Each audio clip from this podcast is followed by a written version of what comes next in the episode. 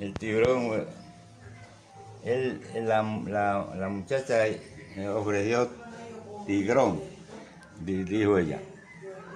Entonces, arrimándonos, ahí estaba como, mostra, ¿dónde es este tigre grande que, que a llevar? ¿Cuál, ¿Cuál, tigre grande? Y vos necesitas un, un tigrón que lleva. ¿Ves? Tigrón es que yo llevo. Toyo. Ah, Toyo, Toyo que lleva. Yo creía que era tigrón, tigre grande. Yo, yo venía a cogerlo.